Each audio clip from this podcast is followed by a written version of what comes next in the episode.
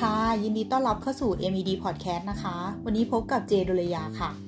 ทุกคนเคยเป็นกันไหมคะ เวลาที่เราคุยกับใครสักคนหนึ่งเกี่ยวกับของสิ่งหนึ่งอะค่ะ ที่เรากำลังสนใจที่จะซื้อ ทั้งๆทที่บางครั้งอะเรายังไม่ได้ค้นหาของสิ่งเนี้ยในมือถือด้วยซ้ำแต่พอเราเข้าใช้งานโซเชียลมีเดียเช่น Facebook อะค่ะ เรากลับพบว่าของชิ้นนั้นอะขึ้นมาในฟีดของเราเต็มไปหมดเลย ทำให้ในหลาย ๆ ครั้งอะค่ะ เราก็อดสงสัยไม่ได้ว่าอะ Facebook มันแอบฟังเราคุยกันอยู่หรือเปล่านะ ซึ่งวันนี้ค่ะเจจะพาทุกคนมาไขข้อข้องใจกันค่ะว่า Facebook ดักฟังเราจริง ๆ หรือเปล่าสำหรับเรื่องนี้นะคะ มีอดีตพนักงงานของ Facebook ค่ะ เขาได้อธิบายไว้ค่ะว่า การดักฟังเนี้ยค่ะทำได้ยากมาก เพราะว่าการดักฟังผู้ใช้อะเท่ากับว่าสมาร์ทโฟนจะต้องสื่อสารกับเซิร์ฟเวอร์ของ Facebook อยู่ตลอดเวลา ซึ่งต้องใช้ปริมาณ Data ประมาณ 3 กิโลไบต์ต่อวินาที สมมุติว่าเราใช้โทรศัพท์แค่ครึ่งวันนะคะ เท่ากับว่า Facebook ต้องใช้ traffic ราวๆ 130 เมกะไบต์ต่อคนต่อวัน ซึ่งแค่เฉพาะในอเมริกาก็มีผู้ใช้งานเป็นประจำทุกวัน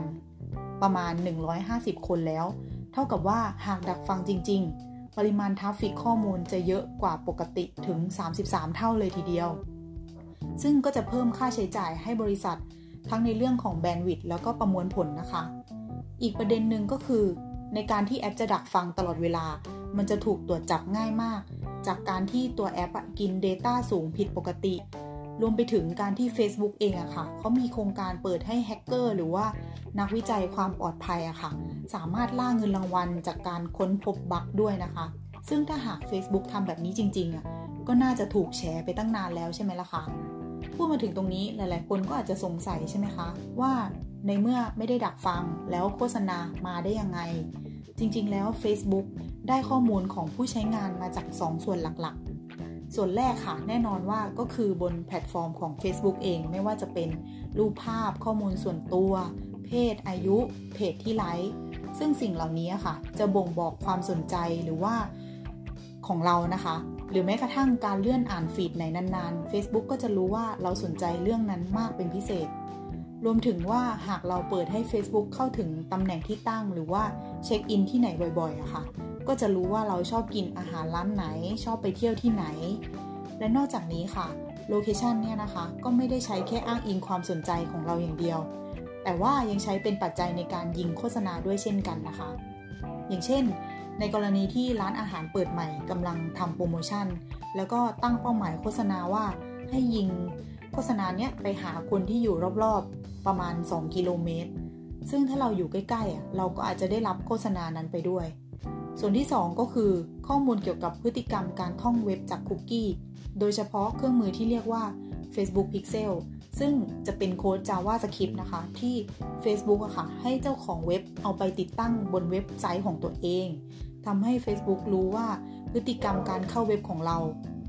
ถึงแม้ว่าเราไม่ได้เข้า Facebook อยู่นะคะ เรียกได้ว่าถึงแม้ว่าเราจะออกจาก Facebook ไปแล้ว แต่ Facebook ก็ยังรู้ว่าเราไปทำอะไรต่อบ้าง ซึ่งข้อมูลทั้งสองส่วนที่บอกไปเนี่ยค่ะ Facebook ไม่ได้เอาข้อมูลของเราไปขายนะคะ แต่ว่าจะเอามาสร้างเป็นโปรไฟล์ตามความสนใจของแต่ละคนสำหรับใช้ในการยิงโฆษณามาหาเรานั่นเองค่ะคำถามต่อมาก็คือ ในเมื่อเรา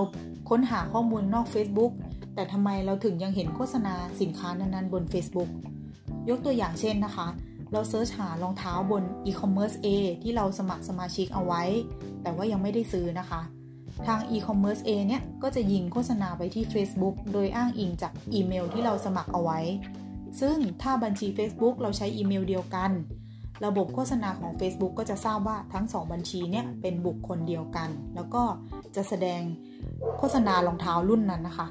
ซ้ำขึ้นมาบน Facebook อีกสักพักใหญ่ ๆ เพราะว่าเขาเชื่อว่า เเราอะสนใจสินค้านั้นอยู่แล้ว เหลือแค่การกระตุ้นให้ตัดสินใจซื้อเท่านั้นเองค่ะ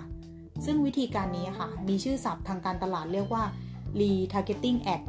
ซึ่งข้อมูลอีกส่วนที่จะนำมาทำ retargeting ad ได้ก็คือ ข้อมูลจากโลกออฟไลน์ ที่แบรนด์ได้ข้อมูลเรามาจาก Data Broker นะคะ แล้วก็นำมายิงโฆษณาบน Facebook อีกที ซึ่ง Data Broker เนี่ยค่ะ คือบริษัทที่รวบรวมข้อมูลของเรา โดยเฉพาะพฤติกรรมจากโลกออฟไลน์ อย่างเช่น พวกบัตรสะสมแต้ม บัตรสมาชิก หรือแม้กระทั่งบัตรเครดิตนะคะ แล้วก็ข้อมูลที่เป็นสาธารณะต่างๆ เช่น ชื่อที่อยู่เบอร์โทร บริษัทเช่น Data Logic อะค่ะ ระบุว่ารวบรวมข้อมูลการซื้อสินค้าจากแบรนด์ต่างๆ มากถึง 1,400 แบรนด์ โดยไม่ระบุว่าแหล่งข้อมูลนั้นเป็นแบรนด์อะไรบ้าง วงจรที่สามารถเกิดขึ้นได้ก็คือ สมมุติว่าเราไปซื้อรองเท้าในห้างนะคะ แล้วเรามีบัตรสะสมแต้มที่มีข้อมูลระบุตัวตนว่าเราเป็นใคร ห้างก็จะขายข้อมูลอีเมลเบอร์โทร คู่กับสินค้าที่เราซื้อให้ Data Broker แล้วก็นำไปขายต่อให้ e-commerce A ที่นำข้อมูลเนี้ยมายิงโฆษณาบน Facebook อีกต่อนะคะ เช่นนะคะ ถ้าหากเราเพิ่งซื้อเสื้อกีฬาในห้าง ก็มีความเป็นไปได้สูงที่เราจะ ซื้อรองเท้าวิ่งจาก e-commerce นะคะ หรือว่าอาจจะมีการสมัครฟิตเนสเพิ่มเติม สรุปง่ายๆก็คือจริงๆ แล้ว Facebook ไม่ได้ดักฟังเรานะคะ เพราะว่าเขาไม่มีความจำเป็นต้องทำแล้วก็เขาก็ยังจะเสียทั้งทรัพยากร เสี่ยงทั้งกฎหมาย แล้วก็สามารถตรวจจับได้ง่ายนะคะ ประกอบกับว่า Facebook เองค่ะ มีข้อมูลเกี่ยวกับตัวเรามากเพียงพอแล้วนั่นเองค่ะสำหรับวันนี้ก็ขอลาไปแต่เพียงเท่านี้นะคะ แล้วพบกันใหม่ EP หน้าค่ะ สวัสดีค่ะ